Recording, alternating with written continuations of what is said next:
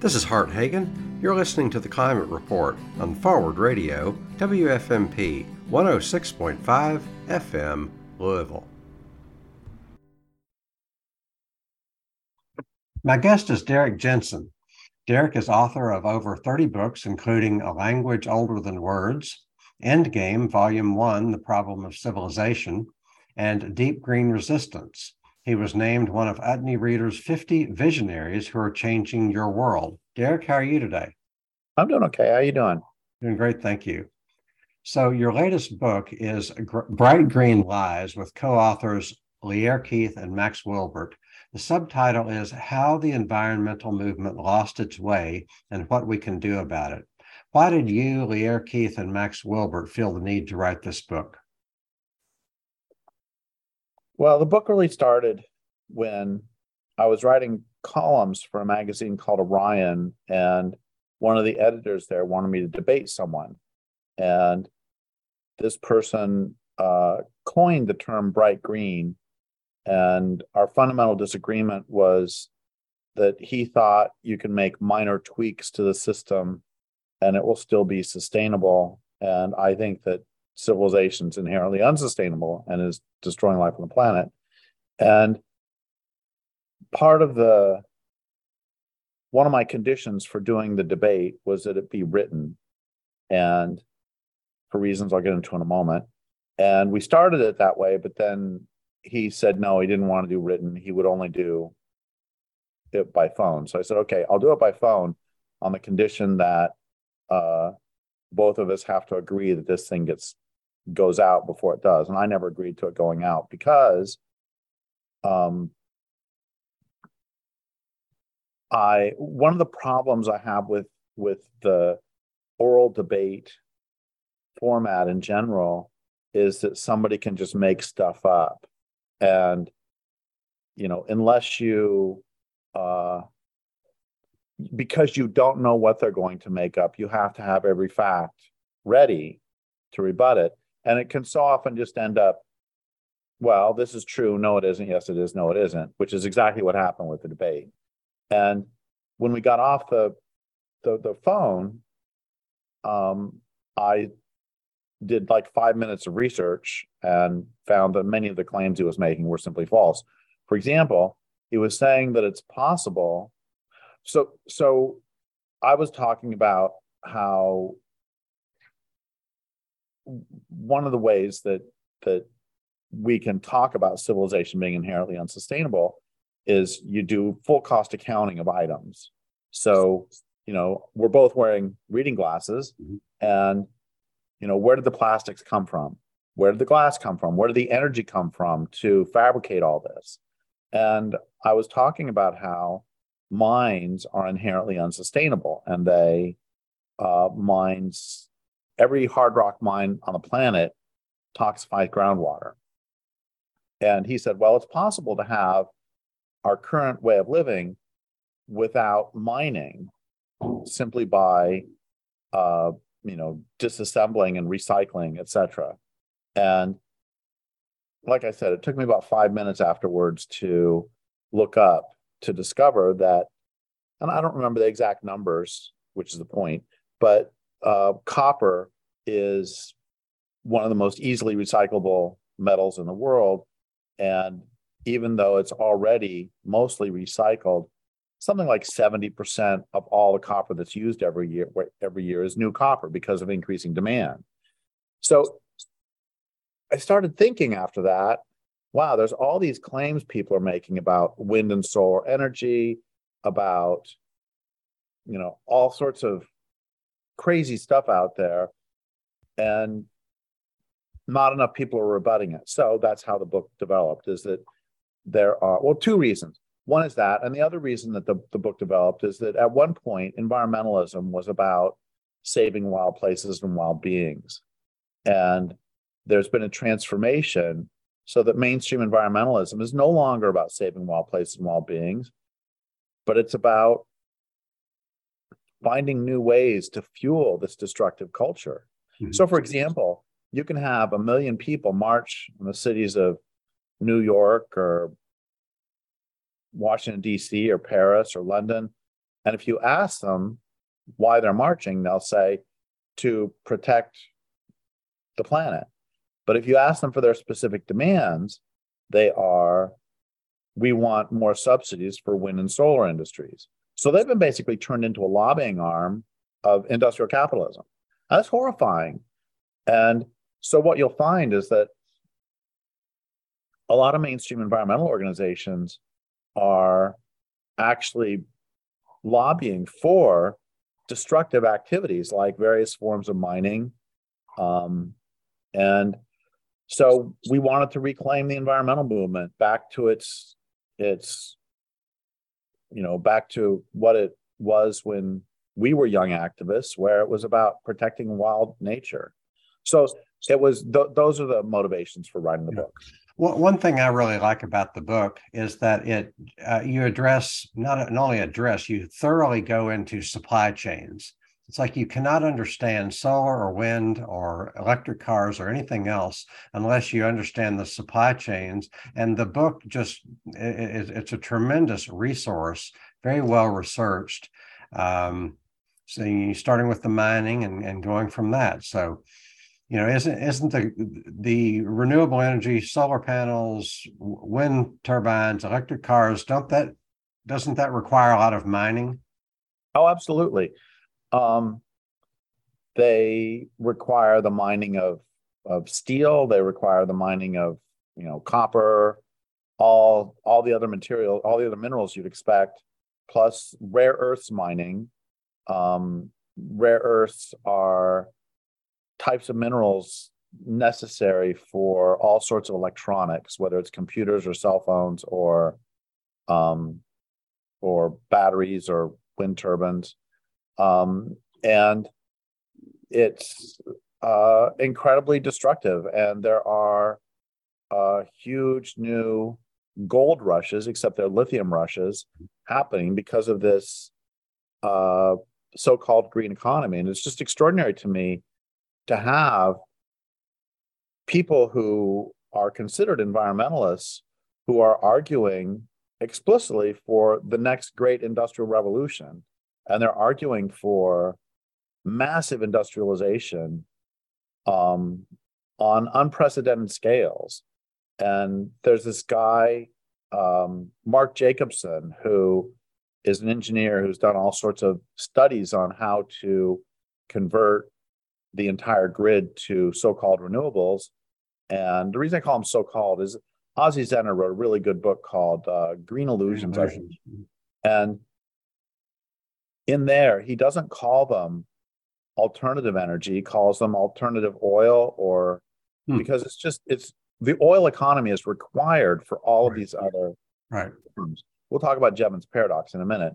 But um, Mark Jacobson has plans for how you could convert the entire economy to so-called renewables and this would require like just for his windmills for example and I, am I'm, I'm making up the numbers they but you know we've got them in the book. Basically like one and a half times the entire world's output of iron for a year to to to just make windmills. And this and he would also call for i don't remember what it is like a 15 times increase in the amount of hydro storage in the united states. There's not there's not enough rivers to do that. That's just not there's, there's not i mean never mind the harm that hydro does to rivers it's just not even physically possible. Right. And you know i don't i don't have any problem with uh mark jacobson doing that. That's you know i find those sorts of calculations kind of fun myself. You know, at one point, just for the heck of it, I know this is terrible, but we cut this out of the final book. I I calculated because when we were discussing biomass and they're you know burning how many trees would have to be burned to power you know a certain chemical factory in Germany? And because the trees are living beings too you know they're because I mean we don't consider them to be to have lives as as well we don't really consider them to be significant lives we as a culture but their lives are just valuable to them as ours is to us as as yours is to you and mine is to me So I calculated instead of it burning trees, we were burning human beings. Hmm. And how much energy, how many, how many human beings you have to burn to keep this BASF factory running? And it was like the entire human population every year or something. Hmm. And I mean, so I find those sorts of calculations, you know, interesting to do. It's just it's crazy to actually try to base policy on them. And you know, when he's saying 15 times increase in hydro, that's just that's just nuts. Um, and then another there's there, there are a couple other things I want to mention before we move on. One of them is just the last couple days, California, I'm not sure where they are in the process, but California is in the process of banning uh, diesel semis by 2040 or something. Mhm. And part of the problem is that, okay, first off, I'm not interested in saving civilization. I'm interested, I'm not interested in fueling the economy. I'm interested in saving wild nature. But the, the, the bright greens explicitly are interested in saving the economy. They say again and again, we're trying to save civilization by converting it over. And one of the problems is that gas and diesel are incredibly energy dense forms of of storing energy. So if you have a, a semi tractor, a big semi on the highway, um, it can go about 600 miles on a tank of diesel, and it can have about a 60,000 pound payload. And diesel has a energy density of about 45 megajoules per kilogram. And it doesn't matter what a megajoule is here. The important thing is just the number 45. Lithium ion, like in, you know, Priuses or whatever, lithium ion batteries have an energy density of about one megajoule per kilogram. And what that means, it's 145th is energy dense. Mhm. And what this means is that you could have a semi to have a range of 600 miles, you'd have to have like 50,000 pounds or 55,000 pounds of batteries. For a 60,000 pound payload, you've only got 5,000 pounds left of to chip. I don't, I don't understand. It, it seems like California is attempting to wave a magic wand because this, this, this, this won't won't work. That's, that's one problem. Another problem with all of this is something called Jevons paradox. And Jevons was a uh, economist in the 19th century who studied what he called the coal question, which is, and it, one of his questions was, if you increase the efficiency with which you use coal, what does that do for coal demand? And if you just think about it for a moment, you would think that it would decrease demand for coal because if you make coal coal use twice as efficient, so your stove is twice as efficient, you only have to use half as much to heat your house, then well, let's use half as much coal. But that's not how it actually works in practice. How it actually works in practice, in part because most energy sources are used by industry, not by individuals, Mhm. is that what you do is you increase the size of your business. Mhm. So you increase efficiency with use of coal, you find new uses for it. And so actually increased coal efficiency use makes coal use increase. And two things about that. One is that this is absolutely true with the efficiency of American homes, that the energy efficiency, that American homes are, I don't know, about about twice as efficient as they were 50 years ago, or one and three quarters or something. And not coincidentally, houses have increased. They've almost doubled in size. Mhm. Um, so basically, they use the same amount of energy as they did before. Um, So And- as a result, there, when you bring in a new energy technology, there's not a diminution in the old energy technologies. They just keep on going.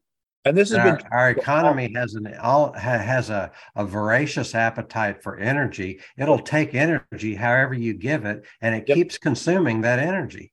it just uses more and more. And this has been true forever. The first first source of human energy or first source of energy humans used was really just you know muscle power mm-hmm. and then when they started burning wood they didn't decrease muscle power they just added it and then go along you know thousands and thousands of years and they get oil uh, or coal and that doesn't decrease the amount of wood they use it just adds on top then you add oil does that decrease the amount of coal no you eventually add hydro. Does that decrease the amount of coal, oil, etc.?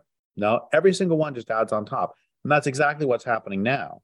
So in a lot of ways, all this talk of, you know, saving, you know, going to so-called renewables to uh, stop global warming is really much more about peak oil than it is about anything. It's just it's just meeting the absolutely, as you said, you know, the insatiable demands for energy of this culture.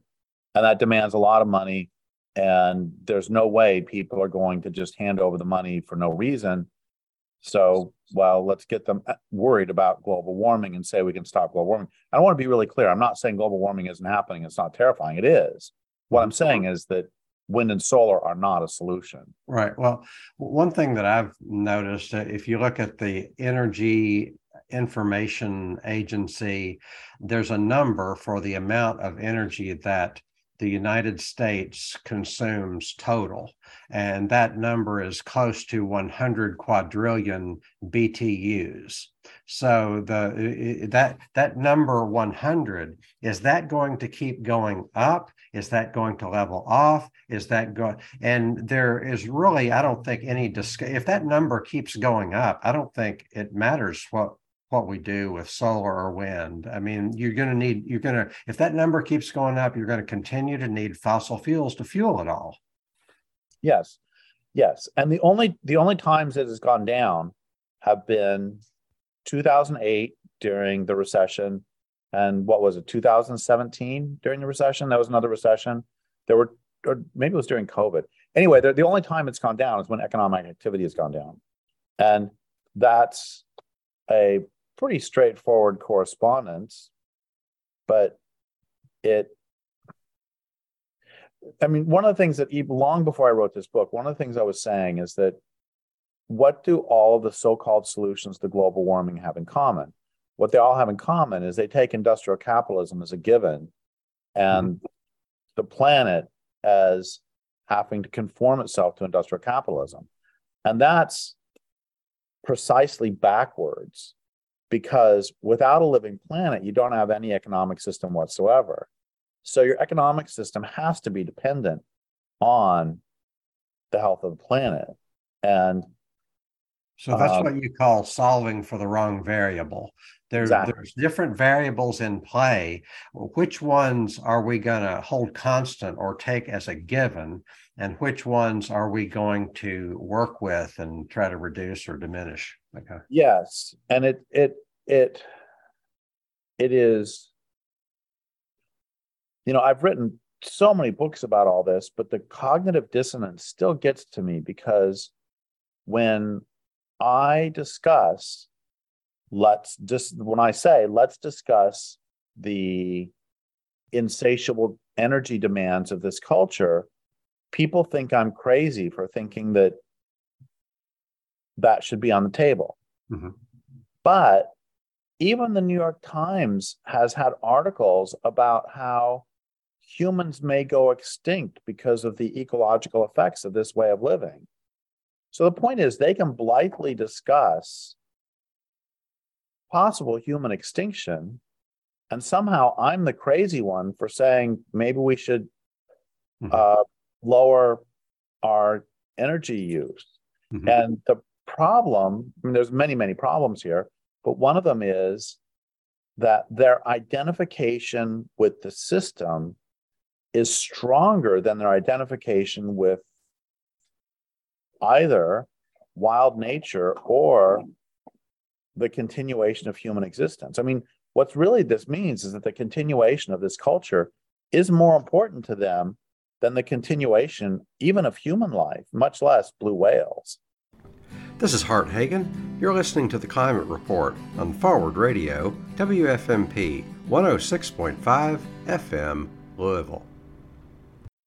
Uh, on one hand, I find it absolutely extraordinary. On another, I do understand, and you know, Daniel Quinn has talked about this about how we've made ourselves dependent for our very lives on the system that's killing the planet, and um,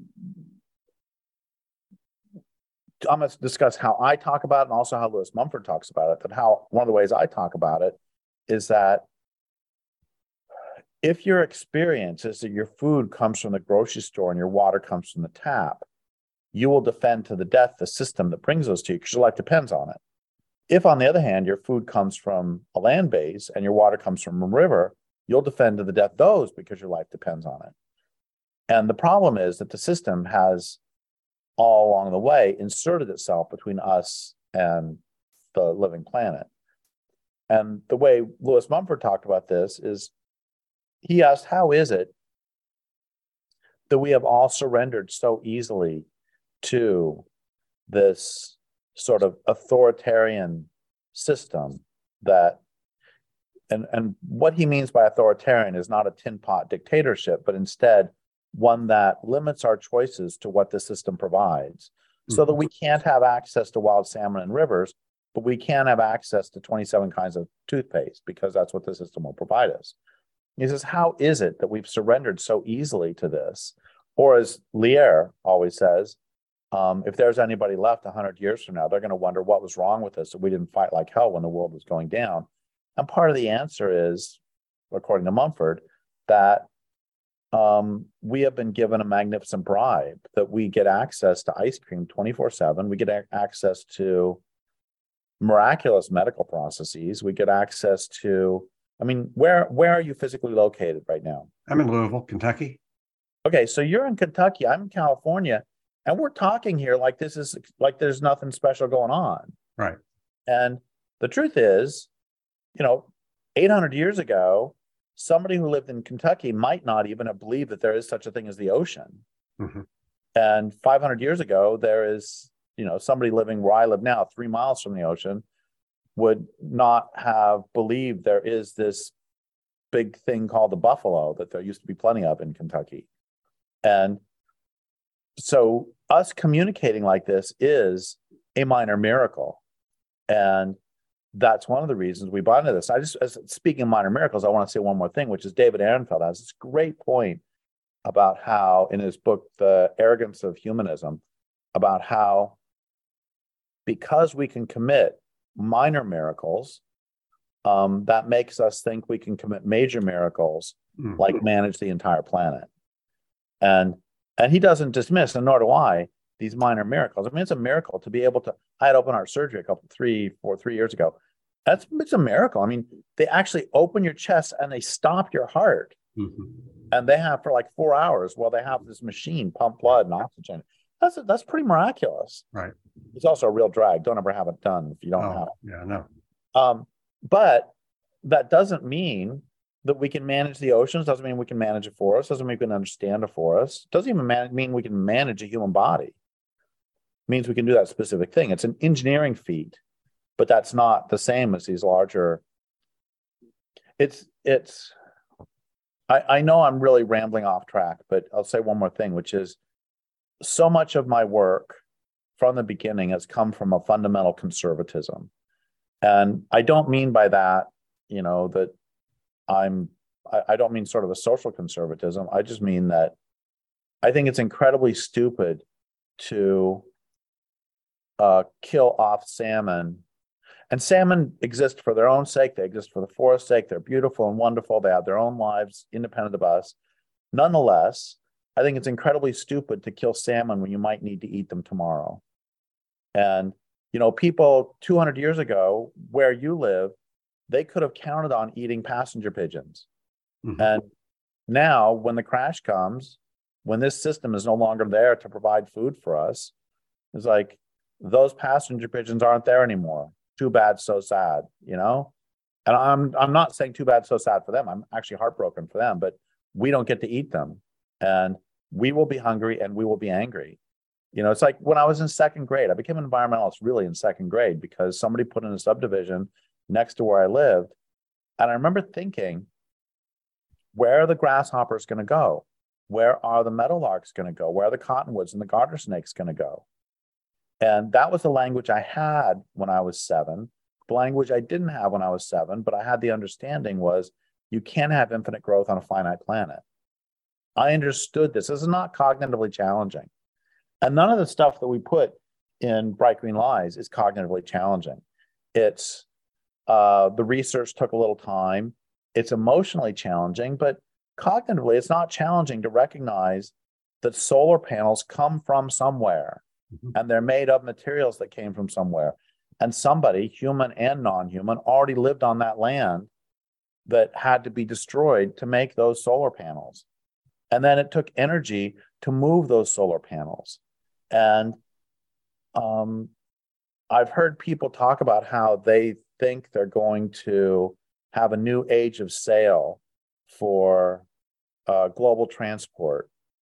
And do they have any idea the scale of global transport? That's, that's something we did. I don't remember if we did this in the book or if we just did this for the heck of it, but we we took some materials, follow the chain of supply, and we asked how many trucks was that piece of equipment on? Mm-hmm.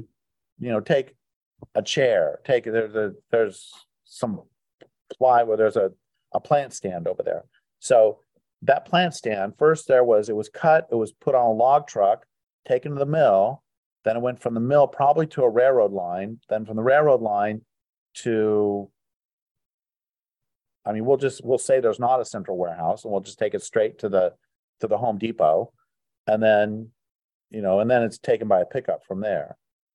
And I, all of that is not cognitively challenging to think about.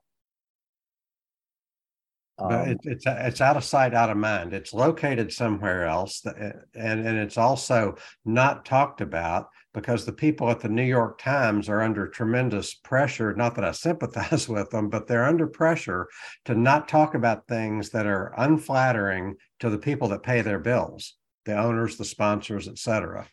There's a great line from a hundred and some years ago by Henry Adams the press is the hired agent of a moneyed system set up for no other reason than to tell lies where the interests are concerned. And there's that. Plus, there's another of my favorite lines by Upton Sinclair. It's hard to make a man understand something when his job depends on him not understanding it. And that's true for the people at the New York Times. It's true for for all of us. Um, it gets unfortunately harder. we have a system where you know something uh, a forest doesn't count until you cut it down and turn it into something marketable. That then it counts. So you're taking something that is valuable but it's not given a number and then you're turning it into something that's just so we've got this gravy train going that doesn't benefit most people. It only benefits a very few people but it's like hey free stuff and take it and sell it on the market and get money and power. Well that's exactly right and that's exactly what gnp is GNP is a measure of how quickly the living is converted to the dead. It's mm. a hmm. measure of how quickly living forests are converted to two by fours, schools of fish are converted, converted to fish sticks. It's exactly what you said that a, a run of salmon has zero value until it is put in a can and sold. Zero value to the system. Obviously, has tremendous value to forests, tremendous value to wild nature, tremendous value to themselves. You know, one of the one of my my one of the the the best books I ever read was Neil Evernden's The Natural Alien. Um, I read it when I was in my twenties. I was late twenties. I was at the at a at a library in Spokane, Washington, and it jumped off the shelf at me. And I opened it, and the page I opened it to had this discussion where he said, "What do you do if after you've given some impassioned defense of some creature's existence, the other person says to you, Well, that's fine, but what good is it? And he said, Really, the only answer you can give to that is, Well, what good are you? Mm. And not to insult them, but mm-hmm. to show the absolute stupidity of that question. And because, and, and at one point in that book, he breaks down what a human would be worth if you sold us for fertilizer. Um, you know, your bones are probably worth, I don't know, a couple, but I don't remember what the numbers were at all. But basically, you know, you're worth seven dollars or something in terms of fertilizer and and that's horrifying to think about, but that's exactly how we look at trees. I mean, there's a great line by a Canadian lumberman. When I look at trees, I see dollar bills. And that's part of the problem is if when you look at trees, you see dollar bills, that's how you're going to treat them. And that's what this entire culture does is value them only as as dollar bills.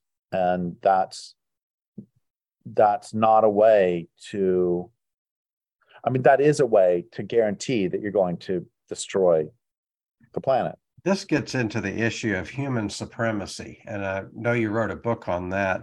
And uh, I, I want to say that one one of the ways, one of the you know several important ways that your work has had an influence on me, is to uh, understand that other living things have an independent right to exist.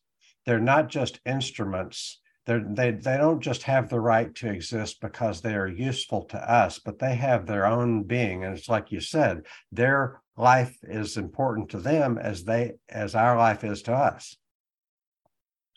Absolutely, but but, but, but human supremacy is like a fish in water. It's how we think, it's how we live, and if you suggest something other than human supremacy, then you're the oddball. I know. It's crazy, and and people see it when you apply it to them but somehow and also here's the thing too is most people understand that non-humans have personalities in their private lives. Mm-hmm. so for example we know that tony the dog has a different personality than hercules the dog or Eiley the dog. We all recognize that in our own lives. Oh this kitty mm-hmm. likes to do this. This kitty doesn't like to do that. And and we recognize that we have conversations with them yeah. that i mean if if your dog or cat do you have any dogs or cats? I don't. I've been around them a lot but i just don't have any now. I, my neighbor's cats like my place more than okay. But, so so when you did have a cat or if if the neighbor's cat comes over and you have a water dish down how does the cat let you know that the water dish is empty? Looks at you looks at, looks at you looks at the dish. We all know that. And my book, A Language Older Than Words, was originally, it ended up being something completely different, but originally it was supposed to be about the dissonance between our public and private discourse on that. That we all recognize in our private lives. And I would say, if you had a conversation with a non human and everybody had the same response, which is, yes, but I've never talked about it before because people think I'm crazy. Mm-hmm. And so if if we recognize that there's different personalities in different dogs, why can't we recognize the same thing for wild bears? Mm-hmm. Why can't we recognize the same thing for uh, wild salmon? Why can't, you know, when I interviewed Neil Evernden, I said, look, so if we don't make the line between significant humans and insignificant non humans, where do we draw that line? And he said, why draw the line at all? And that was one of the best things anybody's ever said to me. And then I just want to want to go on about this is we can, you know, we've been talking about plant, you know, trees, trees, dollars on the stump. And but and I wrote about this in Myth of Human Supremacy that there is so much research being done on plant communication. And this isn't just woo-woo stuff. Mm-hmm. This is right. so if a plant has aphids, it will send out messages, uh, their pheromones It'll send out chemical messages uh, that will call ladybugs and call wasps and call everybody else to come eat the aphids. And why is it that the only form of communication that we allow is real communication is when a creature draws in air through its you know into its lungs and then expels it and uses vocal cords why I mean, the, the, the dog or cat didn't use uh, vocal cords when it looked at the water dish, looked at mm-hmm. you, looked at the water dish. Mm-hmm. Or here's a great example. I love this example. Years ago, so I now live in my mom's house. My mom died four years ago. For the last 20 years of her life, I lived just down a path. Um, you know, I'd committed to living near her for the rest of her life. And then it was it was great. Anyway, so I had dogs, and when I would walk up to my mom's house, the dogs weren't allowed inside here for whatever reason. And so they would sit on the porch when I'm inside. And then when I would go home, they would immediately get up and walk with me.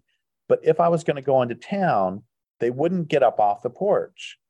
and it took me a couple years, literally a couple years to figure out how they knew. I thought it was magic. You know, how do they know whether I'm going home or whether I'm going into town? And finally, I realized it's because if I'm holding car keys in my hand, mm-hmm. I'm going into town. and the dogs recognize that right away. Mm. But it literally took me two years to figure that figure that out. It's magic. And my point is that they were in this case a lot smarter than I was. I mean, it, they figured this out pretty quickly. Um, and I think that it's just the world is much richer and more vibrant and more strange and wondrous than we could ever imagine. And there are all these other beings out there living. I mean, you know, it freaks me out enough when I go into the grocery store and I see 200 humans and I, I think, oh my gosh, this person has hobbies. This person's foot hurts. This person is tired. This person's happy. This person is really mad at, you know, her boyfriend you know it, it just to, to think that all of these are individuals you know even even among humans that can be really hard to you know and martin buber and i and thou talked about how you can't walk through life recognizing everyone is a being at every moment mm-hmm. or you just you existentially explode because at some point you just have you know you just have to recognize that they're background characters for you for right now um and I mean, that doesn't mean you do terrible things to them. It just means that you can't acknowledge the full beingness of every being at every moment. That's hard enough just for humans, but now add non humans to it, where the world is so full of all of these conversations and lives. And, you know, every crow is an individual, and every mosquito is an individual, and every, you know, goldfish is an individual. Doesn't mean that you can never, you know, slap a mosquito that's biting you on the forehead. Um, but just means that there is this the world doesn't just consist of background it's not just scenery for a play that you're the only character in mm-hmm. and and so that affects your thinking when you think about should we develop this solar array or should we plow this field and spray chemicals especially on a large scale? So yeah, I mean, what is the impact uh, of this? Getting back to how Bright Green Lies really looks at supply chains. If uh, if I buy a product and it and it's in my hand, there's a whole story about where all those ingredients came from, and it affects, you know, it, it affects a, a lot of things in a lot of different places. But in any one place, you're talking about, uh, you know, a mine has destroyed uh, the the the uh, the habitat for a lot of things you know? Well absolutely and and that doesn't alter the fact that it is the logic of capitalism is really in many ways is is extremely compelling. That if i have a choice between um, i was going to say buying a computer but all computers require mining but let's say we'll just drop off the mining and everything else and say, I have a choice between buying a hard drive that was manufactured by slave labor in Thailand that costs one third of a hard drive fabricated in the United States with union labor. You know, which one am I going to buy? I'm probably going to buy the one that costs a third as much because because when you're shopping, you're uh, you're looking for price and quality and availability. Yep. And and, and it's a game. Yeah, and and if, if if I have enough disposable income that I can uh, go ahead and pay the three times as much for the union made, you bet. But that's only if I've got This is one reason, by the way, that I am okay. I need to be careful how I say this. I am kind of opposed to labeling uh, organic and non-organic Mhm. because organic is more expensive and basically it just ends up being a luxury good. And the reason I can say I'm opposed to it is because I'm actually opposed to non-organic existing at all. Mhm. Um, Right. But but but when it does exist, it ends up it's a luxury good. Would I rather pay? You know, I and I don't know the prices right now, but would I rather pay? Okay, I was just at I was just at the grocery store last night. Um, and they didn't have organic cucumbers. They had regular cucumbers for 68 cents a piece. So would I rather buy five cucumbers for 68 cents a piece or give me a price for organic cucumbers then a buck 20, a buck? You know, it's it's going to be significantly more. And I mean, I I hate pesticides. I think pesticides are one of the I mean, who's the idiot who came up with the idea of putting pesticides on our own food? You know, toxins on our own food. This is Hart Hagen. You're listening to the Climate Report on Forward Radio, WFMP 106.5 FM, Louisville. nonetheless, that logic is really there. And it's not just us that I read this really interesting book about the history of the Mississippi River.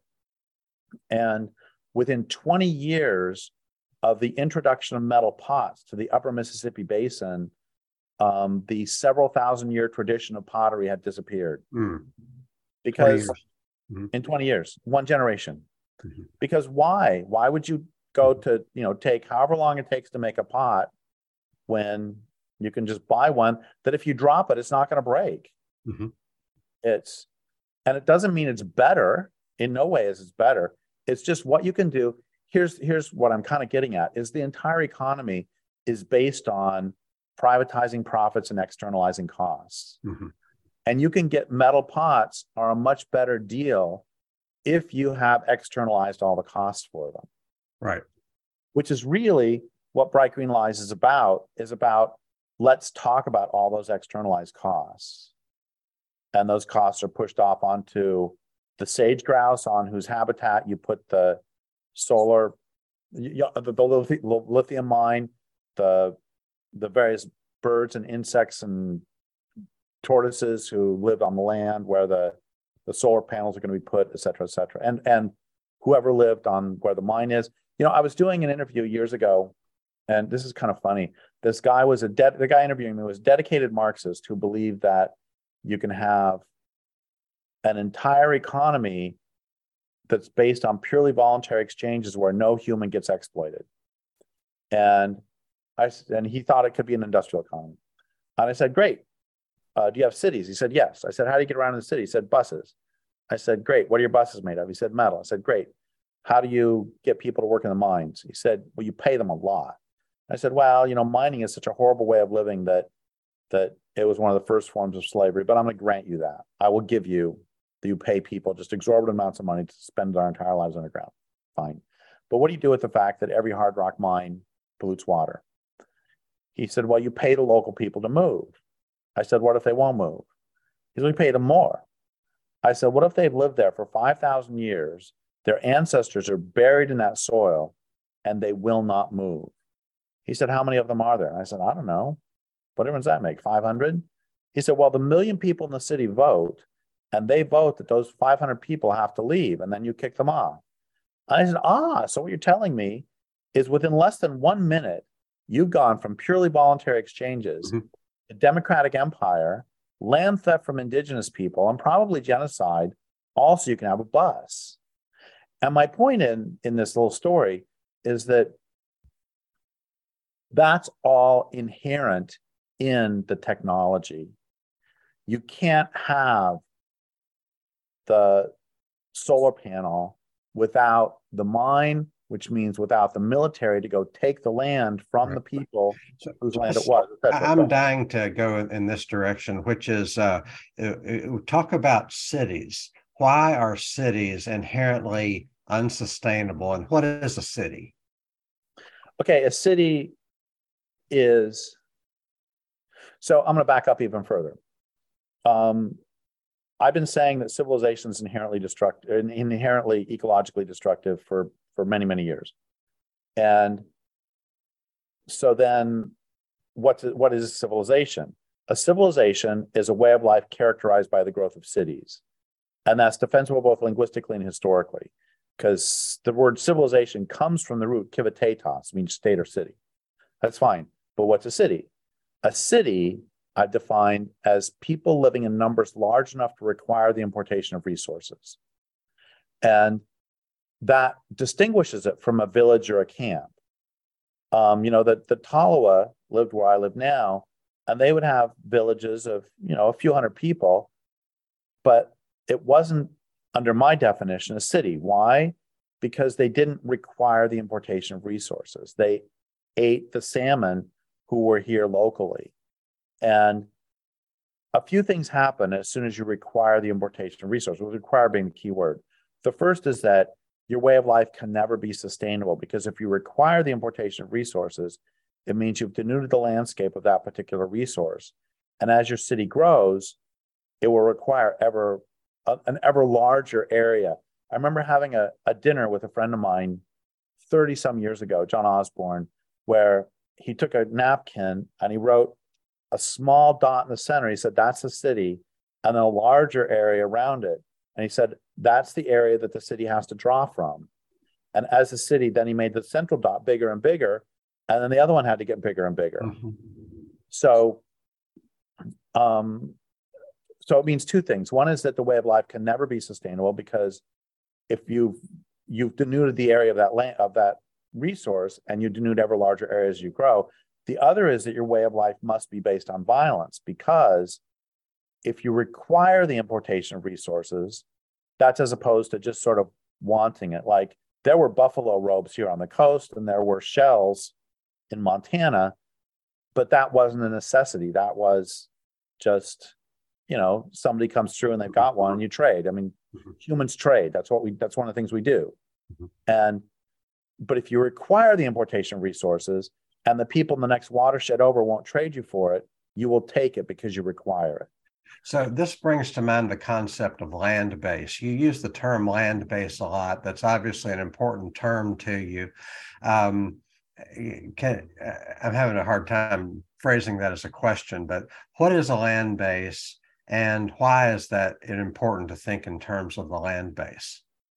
Um, I don't actually know how you define it. I mean, how, how is it different than a particular biome? A land base would be the area, the area on which you live and from from whence you draw uh, the, the place you live the place you you derive food whether it's gathering or hunting and the place you poop the place where your waste go and for land base ends up being a little bit uh, uh, not precise because for Hawaiian Islanders, the land base would have included the water around the, the land. It wouldn't just be a land base. It would be, and for all sorts of Pacific Islanders, their, you know, their their land base would have included as far as they could row and mm-hmm. and fish, and um, so that's the land base, is the place from, and, and including this for non-humans, you know, I would say that perhaps perhaps land base a land base would be another another term for for an individual range or a community range.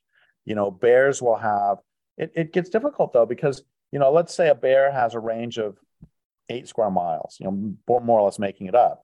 But that's just one bear. What about the entire bear community? Mm-hmm. You know, what is there? And the bear, because I know mother, daughter bears oftentimes establish territories next to their next to their mothers, and they'll they'll hang out some together. Or wolves will have a a, a territory that's theirs, and if they leave it, there that that belongs to other wolves, and the other wolves will kill them. Um, so I guess that would be the land basis. You could say it's the the communal range is is is how I would define. It. Does that make sense? Oh yeah, and and cities uh, like the place that where you live is different from the place where you get your resources. And well, then the people out here in the in the outer reaches, they live on a place that is giving resources, uh, giving resources, and then maybe accepting pollution and waste from the city. Well, and also the the deal that everybody always says is that the people in the country get culture from the city, and the people in the city get food from the from the country. It's like that doesn't sound like really a fair deal in many ways. But yes, it's exactly it. So New York City, where does where does the water come from? In that case, it's usually the Hudson River and from the upper, what is the Adirondacks or whatever it is up up north, or is that whatever mountains it is up north? And um, where does the wood come from? Where does the brick come from? The materials for the brick? Where does the energy come from? Where where does the poop go? Um, and in the case of New York City, they used to dump it in the ocean. And now what they do is they put it on a train and they send it to a county in Alabama. Um, and that county now stinks so bad that mm. nobody can go sit on their porch. And and this is part of the problem is that you get a problem of scale that um, one of the ways in one of my books I talked about this is one apple can taste pretty good. 10 apples is going to give you a stomach ache, and I'm a million apples falling on your head is going to kill you. And it's the same with poop that, you know, one human pooping out in the forest, actually the plant is like poop over here. Come on, you know, it's it's it's food for the for the slugs, for the bacteria, for the plants. You know, a hundred people pooping in the same place is is a little bit of a different thing and you know a million people pooping in the same place is a complete disaster. A quick story about poop. I remember reading this when i was a after this i want you to, i want to start talking about like solutions. But okay. uh, okay. okay the, the, very quick story about poop is there was a guy down in the amazon uh, and he's up to his up to his waist in the water and this fish comes up and starts poking him in the butt and he's like, what's going He's a white guy. He's going, what's going on? And the natives are like, the fish is hungry. Like we poop in the water and the fish eat it. And so the fish is just, the fish was begging. Right. and, um, and I mean, so small amounts. I mean, again, it's no big deal if you take in 50 pieces of wood into New York City. It is a big deal if you take in 50 million board feet. Mm-hmm. And cities are never going to be any different. And they can't supply themselves very quickly. Somebody did a, a, number of people have done studies of how many people, if they were intensively growing their own food on rooftops, on on all lawn turned into garden, et cetera, et cetera, and the population of Portland would have to be like one quarter of what it is. And the same thing with Seattle, that if you turned every single space into growing vegetables, and that's just calories, that's not even a balanced diet. Mm-hmm. Um, so I mean, they're they're just the whole green city thing is just completely nuts. Anyway, right, right. now you wanted to go solutions, you said? Sure. So what's your question? Well, um, we're pointing to the problems associated with uh, industrial civilization. Um, if we agree that industrial civilization cannot be sustained, then what is the plan for kind of winding it down? Well, every cell in my body wishes that we would have a voluntary transformation mm-hmm. where, you know, if I was in charge, I would immediately change the subsidies so that, um, like right now, the world's commercial fishing fleets are subsidized to a greater value than their catch. Mm-hmm. And I would just change that. I would I would use navies to sink illegal shipping, illegal, sorry, illegal fishing vessels. Um, and instead of putting money toward, I mean, deforestation is the same. It, it logging on national forests actually costs money for the federal for the American public. And instead, I would put the same money toward taking out old mining roads, taking out old logging roads. I would I would subsidize the right things and I would start easy things. I would get rid of golf courses. I would get rid of retractable stadium roofs. I would get rid of all these things that are complete luxuries, lawns. And and then uh, and then we can start once that's done we can start talking about more difficult cuts and but there's not going to be a voluntary transformation. Um, every cell in my body wants that, but it's not going to happen. So what that means to me, every bit of my work is about can be summed up in this way of living cannot last. And when it's done, I would prefer there's more of the world left rather than less. So I think what people can do is they can try to protect every scrap of wild place. Mm-hmm. They can protect wild beings. They can take care of wild beings, wild plants and animals and fungi the best they can. They can set aside wild places. This even includes backyards. Right. You know, who knows where? I mean, I've known people who live in fairly urban places who who have rewilded their backyards and suddenly they've got chipmunks and chickadees and all sorts of wildlife that they hadn't seen in years. So I think all that's important. And on the larger scale, people say, I, I think the first thing we have to do is to be honest, frankly. I love there is much that's crazy about Western medicine, but there is much that's also good about it. And one of the things that I really like is friend of mine's a doctor, always says correct diagnosis is the first step toward proper treatment. And when people say, for example, how can we save wild salmon? That's not really what they're asking. What they're really asking is how can we save wild salmon without stopping industrial logging, without stopping industrial fishing, without stopping, without taking out dams, without stopping the murder of the oceans, and without stopping global warming? The answer is you can't. And if people really want to save wild salmon, they need to stop industrial logging, stop industrial fishing, et cetera, et cetera. And then, and then at that point, hope and pray that the salmon accept those offerings and that the salmon do come back. But, but environmentalism really feels to me like you have this body on a table and uh, you have all these nurses and doctors who are putting on bandages, bleeding out, and they're doing everything they can to putting in transfusions. They're trying to save this person on the table, except the serial killer is still stabbing them in the chest as they're doing all this other stuff. And one of the things we have to do is to stop the primary harm. And what that means is we need to stop industrial civilization. There are stuff we can do in the meantime, and we we talk in the in the book about the importance of restoring prairies. We talk about the importance of of letting forests come back. We talk about um, it, okay. I am not one of those people who says, "Oh, nature's going to be fine," because nature's already not fine. Right. And that said, it's it's like a murder suicide situation, you know. Yeah. And the thing is, living bodies have a tremendous capacity for regeneration mm-hmm. as long as they're not pushed too far. So, um, you have in your life, I suppose, gotten a cut somewhere. Um, right. and, it, and it healed. The body can heal. But if you were cut so badly that you bled to death, you would not be able to heal. But up until that point, and sometimes the healing can take a long time. So I am in no way saying that, oh, everything's going to be fine. The earth is fine. We can't kill the planet. We actually can kill the planet. Yeah. But having said that, it's a question of how many species are we going to take out with us on our way out, you know? Exactly. So the earth is not going to be fine. I hope you've enjoyed this conversation with Derrick Jensen. Please read his book Bright Green Lies and check out his Endgame talks on YouTube.